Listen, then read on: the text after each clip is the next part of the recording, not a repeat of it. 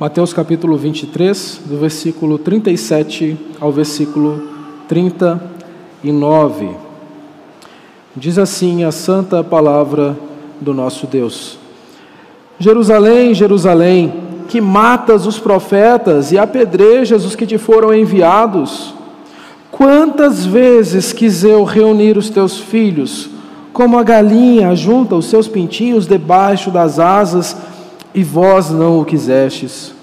Eis que a vossa casa vos ficará deserta.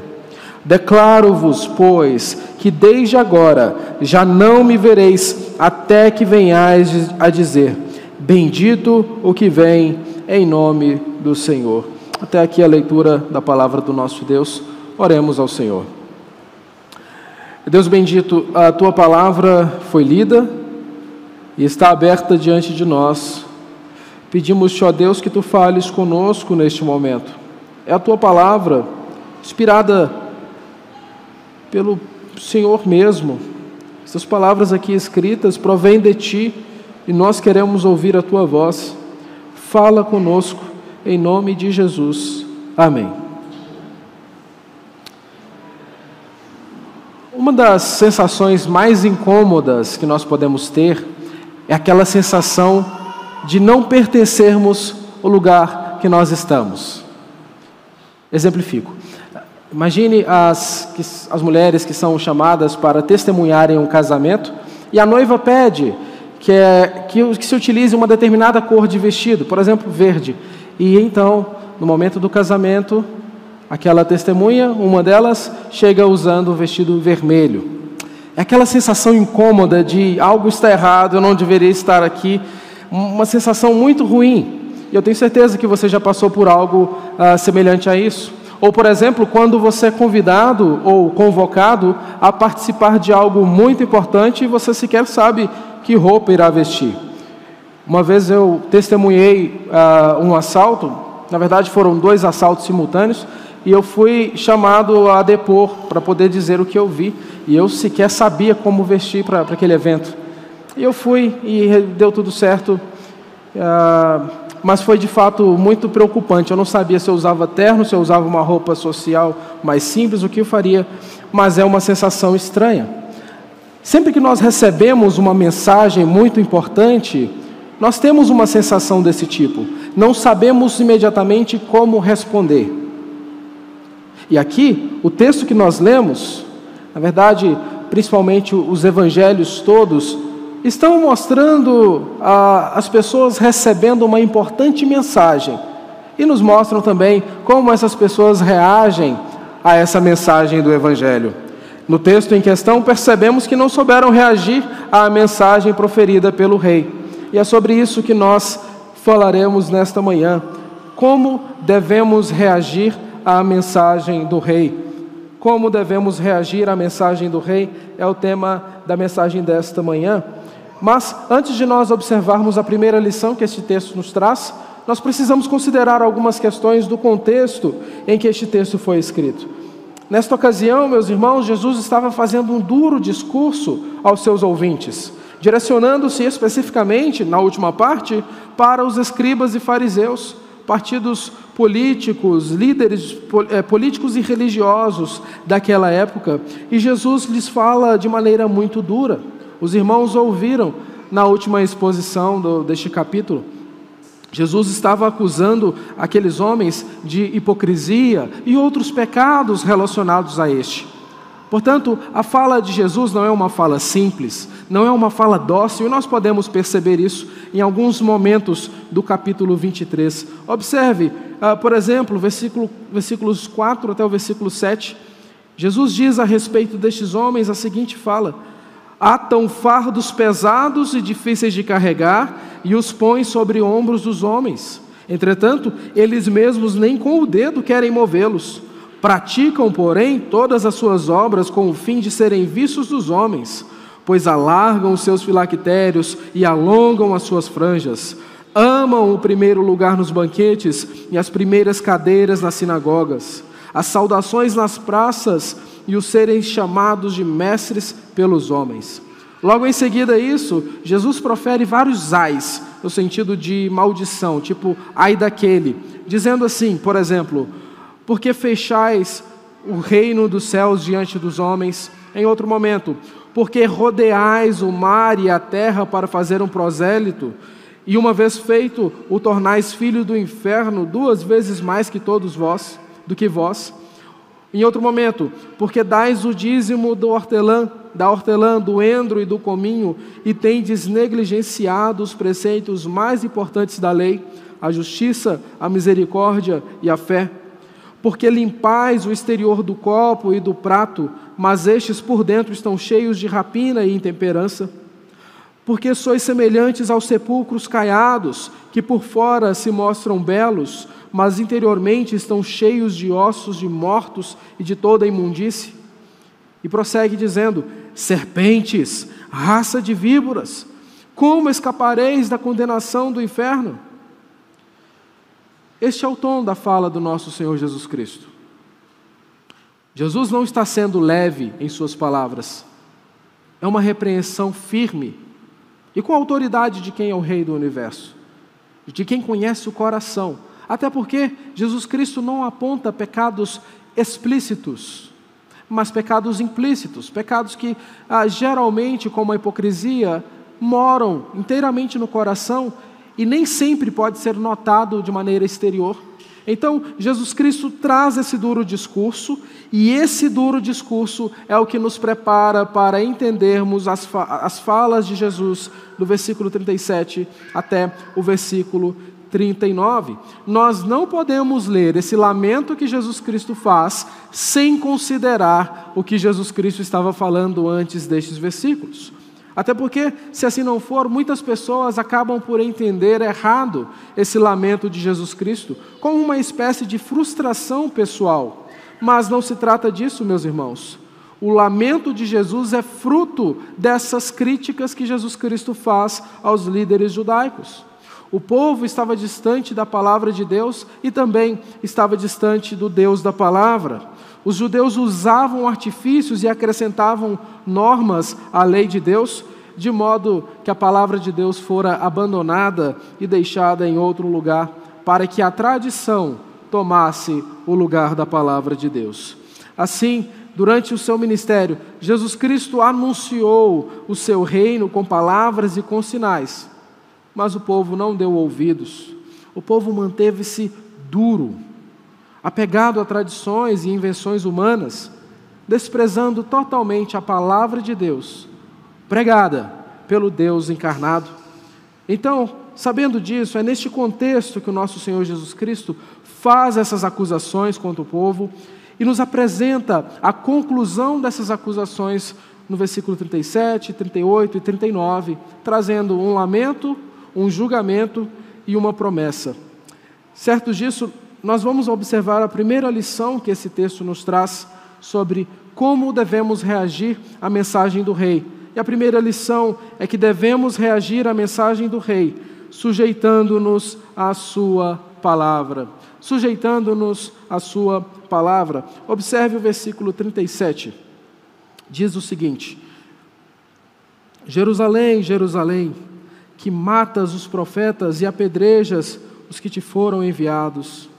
Quantas vezes quis eu reunir os teus filhos, como a galinha junta os seus pintinhos debaixo das asas, e vós não o quisestes. Sujeitar-se à palavra de Deus é exatamente aquilo que este povo não fez.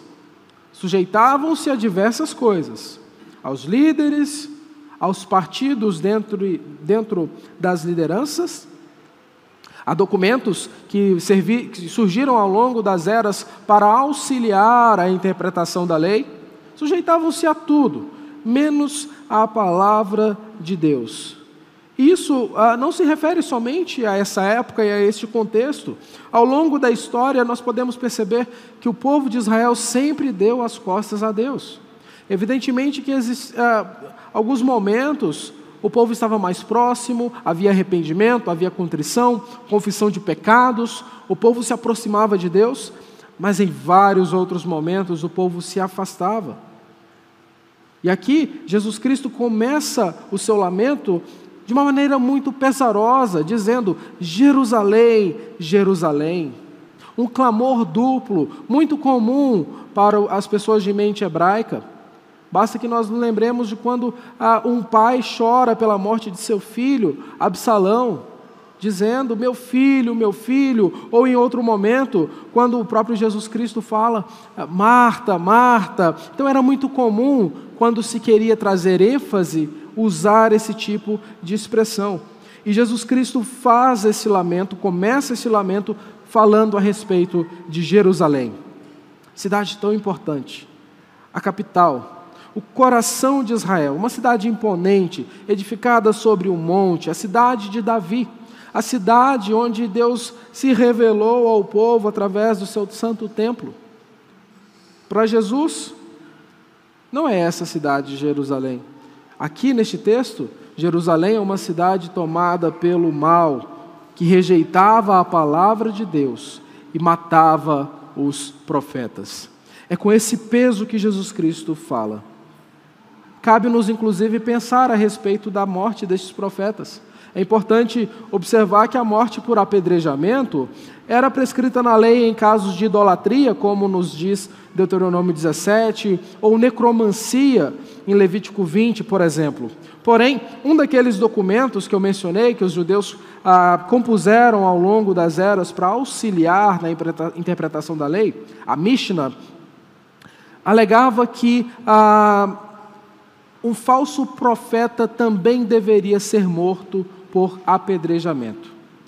Então é bem possível que Jesus Cristo esteja fazendo menção a esse tipo de morte pela utilização desse tipo de documento morte por apedrejamento aos falsos profetas.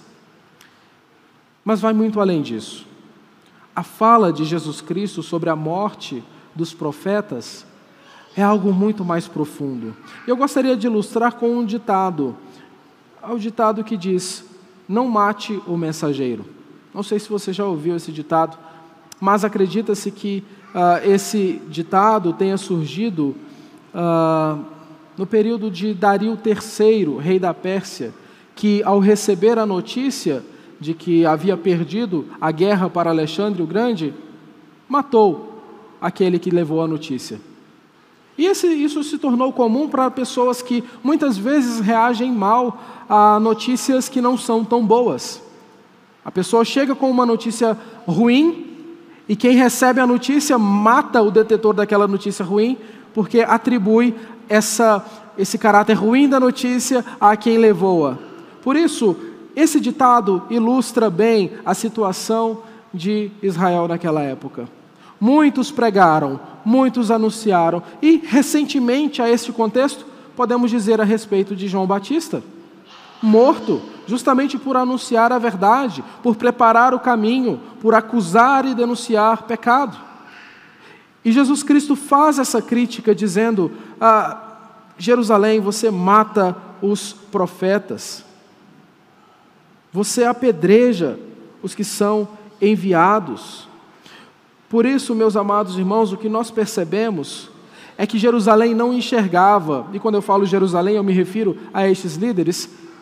Estes homens não enxergavam os profetas, aqueles que pregavam a palavra de Deus com bons olhos, porque não gostavam de ser confrontados. É tão interessante que a Escritura nos diz diferente a respeito dos mensageiros. A Escritura nos diz: Quão que formosos são sobre os montes os pés do que anuncia boa no, as boas novas, que faz ouvir a paz, que anuncia coisas boas, que faz ouvir a salvação, que diz a Sião: o teu Deus reina. Isaías capítulo 52. Meus amados irmãos, Jerusalém naquela época não escutava a mensagem com estes bons ouvidos. E aqui cabe-nos uma reflexão. Quando nós vemos essas duras falas de Cristo a estes homens, a estes líderes, nós podemos rapidamente nos excluir deste grupo. E de fato podemos, em determinada proporção. Nós não somos como eles. Nós somos salvos, somos crentes no Senhor Jesus Cristo, somos pessoas que entenderam o Evangelho. Entretanto, em um outro sentido, nós não podemos nos excluir dessa crítica. E a razão é a seguinte: nós somos falhos, nós ainda lidamos com a presença do pecado, embora não sejamos por ele dominados e ainda não estejamos debaixo da culpa do pecado. E por conta deste pecado presente na nossa vida, muitas vezes nós podemos negligenciar a palavra de Deus, que não é em nada diferente do que estes homens fizeram. Por isso, precisamos refletir a respeito de como nós temos lidado com a palavra de Deus. Nós temos nos sujeitado a esta palavra tão gloriosa que é a palavra do nosso Deus. Muitas vezes, meus amados irmãos, somos confrontados pela palavra de Deus em nossos devocionais, em nossa atividade de adoração particular, e muitas vezes também somos confrontados através deste púlpito, através da pregação genuína da palavra.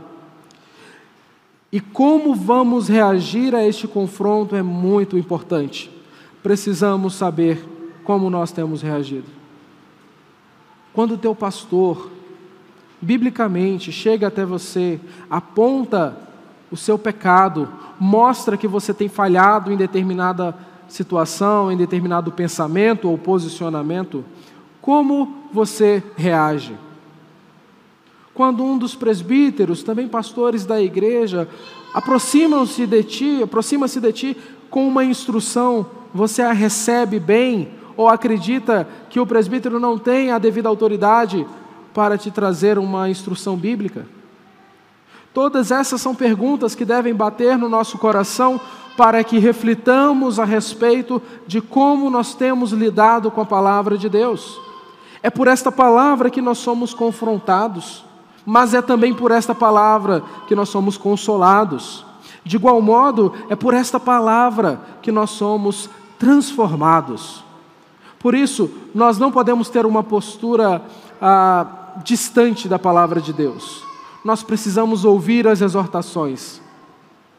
É muito comum e lamentavelmente comum o pregador vir até o púlpito pregar e logo na saída a pessoa vira para outra e diz: Fulano podia ter vindo na igreja hoje, que essa palavra era para ele. Não! Essa palavra é para todos os crentes que estavam prestando culto ao Senhor, porque é a palavra do Senhor e é para todos aqueles que ouvem. Por isso, ao ouvir a mensagem do Evangelho, ao ouvir a pregação da palavra de Deus, não pense que isso não te pertence ou que não serve para ti. Muito pelo contrário. Analise o teu coração na dependência do Espírito Santo de Deus e reflita como você tem vivido, porque essa palavra é a palavra que nos transforma.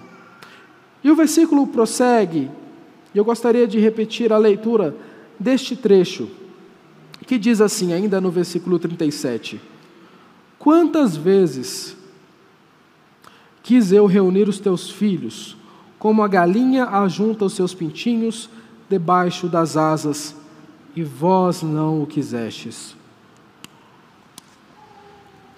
Jesus prossegue com o discurso e agora usa de uma figura muito interessante. Tenho certeza que você já viu uma cena como essa, uma galinha protegendo os seus pintinhos ou uma outra ave. Recentemente eu vi um vídeo de um quero-quero protegendo seus filhotes enquanto um trator passava por perto. É muito interessante, porque é muito belo nós percebemos um cuidado ali é, entre a ave e sua cria. E Jesus Cristo usa essa ilustração para mostrar o cuidado que desejava ter com Jerusalém. E ele diz: Quantas vezes quis eu reunir os teus filhos, como a galinha junta os seus pintinhos debaixo das asas, e vós não o quisestes. É interessante que essa figura já foi usada na Escritura por outras vezes. Cito várias aqui. Ah, Deuteronômio 32, versículo 11, Salmo 17, 8, Salmo 36, 7, Salmo 91, 4, Jeremias 48, 40. Mas eu gostaria de citar uma passagem de maneira bem específica que trata ah, sobre algo semelhante a essa ilustração de Jesus Cristo, que é Ruth, capítulo 2, versículo 12, que diz assim: O Senhor retribua o teu feito e seja cumprida a tua recompensa do Senhor, Deus de Israel, sob cujas asas vieste buscar refúgio. A história de Ruth é muito bela. E essa fala é a fala de Boaz a, a Ruth. E Ruth, aquela mulher, veio de um povo estranho, um povo mau, um povo inimigo do povo de Deus.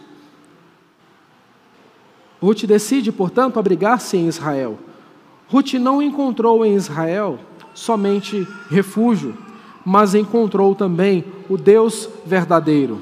E essa é exatamente a figura que o nosso Senhor Jesus Cristo desejava passar para aquelas pessoas. O interesse de Jesus Cristo era que o povo se refugiasse na presença dele, debaixo das asas dele, no sentido figurado. Notem, meus irmãos, que a intenção de Jesus Cristo era de reunir. Preste bastante atenção nessa palavra. Quantas vezes quis eu reunir? Por isso, meus irmãos, embora ah, imediatamente pensemos na ave com seus filhotes, essa figura vai além disso. Jesus Cristo quer dizer algo mais quando menciona que desejava reunir os seus filhotes debaixo da asa. O termo grego que foi utilizado para a palavra reunir é a palavra epissinagogem, que é justamente de onde deriva a palavra sinagoga. A intenção que Jesus usa, eh, a intenção que Jesus tem ao usar essa palavra é justamente mostrar que a intenção dele era a de reunir como quem congrega os seus filhos como quem os agrupa em uma determinada estrutura, em um determinado refúgio, contendo algo em comum. Nesse sentido, Jesus Cristo fala que queria reunir. E essa possibilidade ah, torna-se ainda maior quando nós percebemos que no, no capítulo 24, no versículo 1, Jesus Cristo sai do templo. Então, Jesus Cristo está dentro do templo falando essas coisas e dizendo: Jerusalém, Jerusalém Quantas vezes eu quis congregar vocês, falando isso dentro de um templo, mostrando justamente que a compreensão que aquele povo estava tendo em relação ao templo era uma compreensão equivocada e que carecia de uma explicação maior e que Cristo era essa explicação maior, o próprio templo entre os homens, o tabernáculo de Deus entre os homens, e Jesus Cristo apresenta isso. Por isso, meus irmãos, notem que Jesus acusa Jerusalém de ter rejeitado os profetas. Rejeitar os profetas é rejeitar a palavra de Deus. Os profetas são enviados, levam a mensagem que não é deles, mas a mensagem de Deus. E quando profetas são rejeitados, o Deus a quem aquele profeta servia também era rejeitado. Então, logo após isso, Jesus Cristo faz essa ilustração. Isso nos mostra algo muito importante. A palavra de Deus é o meio pelo qual Jesus Cristo nos reúne debaixo de Suas asas. A palavra de Deus é o meio pelo qual o nosso Senhor Jesus Cristo nos abriga, nos dá segurança, nos protege. E isso é maravilhoso, meus irmãos, porque se há palavra de Deus, há segurança há refúgio. Um estudioso que disse de uma maneira muito correta o seguinte: todo templo cristão no qual Cristo não é pregado está vazio. Assim é todo coração em que Cristo não vive. Portanto, todo templo cristão em que Cristo não é pregado, não há Cristo, está vazio, não há ninguém. Isso nos mostra, meus amados irmãos, que não há reunião, congregação, refúgio, segurança, onde não há palavra de Deus. É impossível. Por isso, você que nos ouve também, nos assiste pela internet, saiba que se você está em um local onde não há palavra de Deus, você está em perigo, não há segurança, não há refúgio. E a todos nós que aqui estamos, e sabemos bem que a palavra de Deus aqui é pregada, é levada a sério, tanto pelo pastor quanto pelos presbíteros, tanto pela a forma como os diáconos trabalham, quanto as lideranças. Alegrem-se por isso. Que privilégio é estar debaixo das asas do Salvador. E a Escritura que nos mostra isso. A Escritura que nos ensina que nós estamos seguros, que não temos, não precisamos ter temor do mal, como nós cantamos também. Por isso, meus amados irmãos, precisamos ter na nossa mente que a palavra de Deus é o que garante a segurança do seu povo. Os reformadores entendiam que uma das marcas da igreja verdadeira é a pregação correta da palavra de Deus. Por isso, onde há pregação verdadeira, há abrigo no Senhor. Meus irmãos, nós precisamos pensar a respeito disso, porque com muita frequência a igreja é atacada pelos modismos deste mundo. Passa tempo, passam eras, as coisas vão mudando e muitas vezes, muitas influências tentam entrar na igreja, influências que desprezam a palavra de Deus. Isso não provém do Senhor. Precisamos nos manter firmes à palavra de Deus. Se um dia, por alguma razão, seja lá qual for ela, nós formos impedidos de ler a palavra de Deus, nós teremos que desobedecer essa ordem. Se por algum motivo tivermos que tirar a palavra de Deus do centro do nosso culto, nós não obedeceremos, nós não retiraremos, porque não há culto onde não há a palavra de Deus. Igrejas que não levam a sério a pregação da palavra de Deus, que não pregam com fidelidade o texto bíblico, são como casas sem alicerce e sem telhado não há segurança, apenas perigo. É isso que o nosso Senhor Jesus Cristo está mostrando. O povo de Israel rejeitou os profetas. O povo de Israel rejeitou a mensagem dos profetas e por isso não estava debaixo das asas do Altíssimo, não estava em segurança. Nós precisamos, meus irmãos, sempre nos lembrar desta palavra. Mas isso não deve servir somente para o conhecimento teológico, não deve servir somente para o nosso intelecto. Nós precisamos saber que se nós estamos debaixo da palavra de Deus, nós devemos nos submeter a ela, que é justamente a lição que esse texto está nos trazendo. É por isso que nós cantamos a palavra.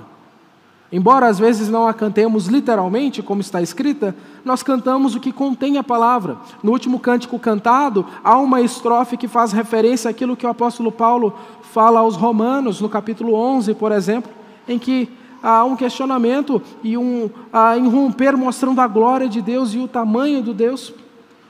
Em outros momentos, Paulo também fala sobre ah, quem conheceu a mente do Senhor e termos dessa semelhança. Por isso nós cantamos a palavra de Deus, nós oramos conforme a palavra de Deus e nós pregamos a palavra de Deus. Isso é o nosso abrigo, isso é o nosso refúgio. E percebam, meus irmãos, que o versículo 38 prossegue dizendo o seguinte: Eis que a vossa casa vos ficará deserta. Jesus Cristo trouxe um lamento, agora traz um julgamento. Logo em seguida, trará uma promessa. Esse texto poderia ser dividido em três partes, mas em duas partes nós podemos analisá-lo de uma maneira ah, mais precisa. E o versículo 18 dizendo que a casa ficará deserta, nos traz uma série de informações muito importantes. Lembremos-nos, meus irmãos, onde Jesus Cristo estava quando disse essas coisas. Jesus Cristo estava no templo. Jesus Cristo fala que aquele ambiente ali que certamente naquela hora tinha muitas pessoas, ficaria vazio, deserto, desolado, algumas traduções trazem. Aqui o martelo foi batido, a sentença foi proferida, o fluxo textual é bem inverso ao que fora dito. Eu queria abrigar vocês, mas vocês não querem? Vão ser desabrigados, ficarão é, no deserto. É isso que Jesus Cristo está dizendo.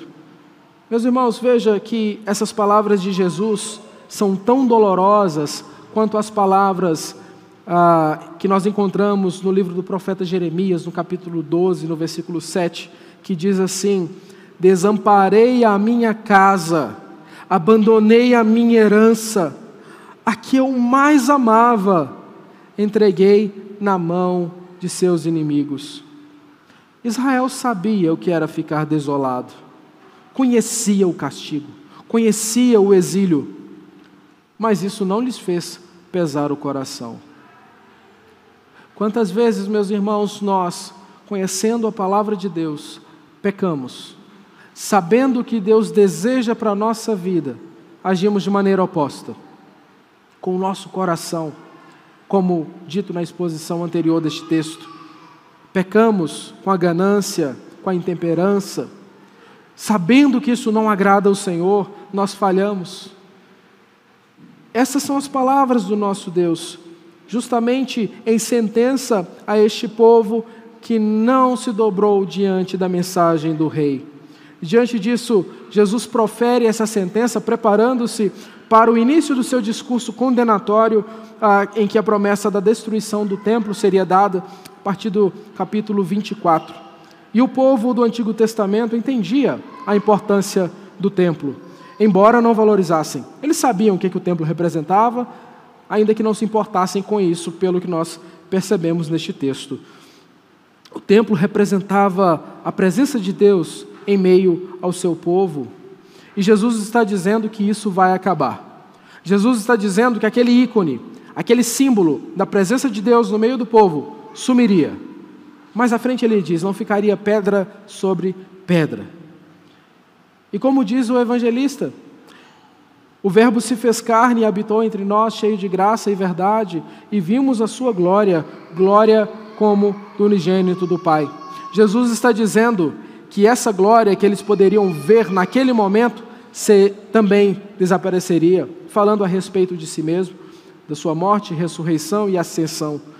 A destruição do templo é uma forma como Jesus queria mostrar-lhes que a rejeição à sua presença, a presença de Deus, Tempos depois, no ano 70, o templo foi destruído e não ficou pedra sobre pedra. Percebem, meus irmãos, que rejeitar a palavra de Deus é rejeitar também o Deus da palavra? Percebem que não se pode, que não se pode dizer, como muitos falam por aí, é, eu creio em Deus, mas eu não preciso de igreja. Ou então, eu leio a minha Bíblia e faço oração, mas eu não dependo de ir a uma igreja. Se você que nos ouve tem tido um pensamento como esse, Arrependa-se, porque isso não é bíblico, isso não procede do Senhor, certamente procede do maligno. Mas a palavra de Deus nos mostra que quando nós amamos a Deus, nós também amamos a Sua palavra. Por isso o povo rejeitou os profetas, rejeitou a palavra de Deus, recusou-se a ouvir o próprio Cristo. Toda a Escritura falava a respeito dele, apontava para ele. E aquele povo, conhecedor da lei, conhecedor dos profetas, conhecedor dos salmos, ao ver o Cristo encarnado, não o reconhece. Por isso, meus amados irmãos, nós precisamos nos lembrar sempre de que não há presença de Deus onde não há palavra de Deus. Não se iludam. Arrepios sentimentos, sensações, nada disso faz sentido à parte da palavra de Deus. A presença de Deus está onde a Sua palavra está, onde a palavra de Deus é pregada, ou ah, nos nossos momentos de devoção particular, em que o Espírito Santo nos lembra a respeito daquelas verdades tão preciosas. Meus amados irmãos, se você se vocês desejam a presença de Deus assim como eu desejo, é na palavra de Deus que nós iremos encontrá-la. Por isso, precisamos nos submeter à palavra de Deus. Como devemos reagir à mensagem do Rei? Submetendo-nos à palavra de Deus. E agora, por fim, no versículo 39, nós veremos a segunda e última lição que este pequeno trecho da Escritura nos traz sobre como reagir à mensagem do Rei devemos reagir aguardando o seu triunfo. Leiamos o versículo 39, meus irmãos. Diz assim: Declaro-vos, pois, que desde agora já não me vereis, até que venhais a dizer: Bendito o que vem, bendito o que vem em nome do Senhor. A sentença está dada. E Jesus Cristo, citando o Salmo 118, lhes faz uma profecia. E essa não é uma fala simples, Quando Jesus Cristo diz declaro-vos, este termo é muito importante na gramática da língua que isso foi escrito, porque é uma maneira de dizer, olha, muito solenemente, de uma maneira muito importante eu estou te dizendo. E aí vem a frase: Não me vereis até que venhais a dizer, Bendito que vem em nome do Senhor. A fala de Jesus Cristo demonstra-nos não somente que o povo não o veria mais, mas demonstra-nos também que diriam: Bendito o que vem em nome do Senhor. Meus irmãos, somente aqueles que estão debaixo das asas do Senhor, pela palavra de Deus, poderão estar seguros neste dia que Jesus está falando. Essa fala não se refere a um período próximo, Analisando todo o contexto, todos os elementos do texto, nós podemos entender que essa citação do Salmo 118 não é semelhante àquela feita na entrada de Jesus, mas aponta para o último dia, para aquele grande dia. E todos dirão isso. Todo olho verá, toda língua confessará, todo joelho se dobrará. Perdão. Todo joelho se dobrará diante do Senhor. E por isso, dirão: Bendito o que vem em nome do Senhor. Essa é a fala do nosso Senhor Jesus Cristo. Essa notícia é muito boa. Ah, meus irmãos, como isso é maravilhoso. Como é bom saber que o nosso Senhor Jesus Cristo voltará e que de uma vez por todas encerrará as dores deste mundo, que de uma única vez enxugará dos nossos olhos todas as lágrimas que extirpará a presença do pecado de uma vez por todas, que nós não teremos mais que lutar contra dores e angústias, contra problemas financeiros, problemas de saúde, problemas familiares. Que dia glorioso será este! O dia que nós reencontraremos os nossos queridos que já se foram e que pela ressurreição, pela esperança da ressurreição do corpo, nós podemos confiar que nós os encontraremos por lá. Aquele dia eterno, feliz e que principalmente desfrutaremos da presença do nosso Deus. O nosso coração precisa arder esperando por esse dia, porque ao mesmo tempo o nosso coração nos mostra, pela Escritura e pelo Espírito Santo que habita em nós, que as coisas não estão certas as coisas não estão em seu devido lugar neste momento. Justamente porque nós vivemos um período em que Deus ainda não completou a sua obra dentro do tempo, embora na eternidade ela já esteja consumada, nós ainda vivemos o período da santificação, ainda somos trabalhados, ainda estamos sendo preparados para a glorificação. E na glorificação, sim, neste dia tão glorioso, nós poderemos ver o nosso Senhor face a face. E por isso, meus amados irmãos, nós podemos descansar e nos alegrar disso, porque nós podemos cantar com muita alegria que nunca, nunca os nossos lábios cessarão de bendizer e de cantar glória ao nosso Deus. Nós poderemos dizer bendito eternamente ao nosso Senhor Jesus Cristo. Mas muita atenção, tudo isso que eu estou dizendo é para aqueles que estão debaixo da asa do nosso Senhor Jesus Cristo. Para aqueles que estão debaixo do refúgio do nosso Senhor e Salvador. Para aqueles que, pela palavra de Deus, entenderam e pela ação do Espírito Santo, entenderam a mensagem do Evangelho e perceberam que estavam em grande perigo. Eu não sei em qual situação você se encontra hoje. Entre os que cantarão dizendo: Santo, Santo, Santo, bendito, louvado seja o Senhor naquele grande dia, ou aqueles, entre aqueles que ouvirão: Apartai-vos de mim, malditos. Reflita em qual situação você se encontra. A Escritura, meus irmãos, é muito clara e nos mostra que há dois tipos de gente: gente eleita e gente condenada. Não é possível ficar no meio termo. Não há uma solução temporária que te permita passar por um determinado sofrimento e depois chegar ao outro lado. Isso não existe. A Escritura nos mostra que ou você pertence ao povo de Deus, ou você está nas mãos de Satanás e seus anjos e sofrerá com ele no último dia. Só há salvação para aqueles que vivem debaixo das asas do nosso Deus pela palavra de Deus. Por isso, estes vivem aguardando o triunfo de Cristo. E eu parto para a conclusão, lembrando-nos, porque eu preciso lembrar a mim também a respeito disso, que não há nada mais precioso para nós do que o nosso Senhor Jesus Cristo, e por isso nós aguardamos tão ansiosamente esse dia. Não pode haver nada mais precioso para mim e para você do que o nosso Senhor. E nada pode ser mais precioso do que aquele grande e final dia. Porque muitas vezes nós vamos nos ver em situações de rejeição, nós vamos ser humilhados, atacados, afrontados por colegas de trabalho, colegas de escola, uh, enfim, por quem quer que seja. E podemos nos sentir mal por isso. Mas você consegue perceber o que é está acontecendo no texto que nós lemos? O Rei do universo está sendo rejeitado por aqueles que deveriam ser seus súditos. Quanto a nós, o que nós podemos esperar? A juventude traz muito disso, e agora eu falo para os mais jovens, principalmente, os adolescentes e jovens.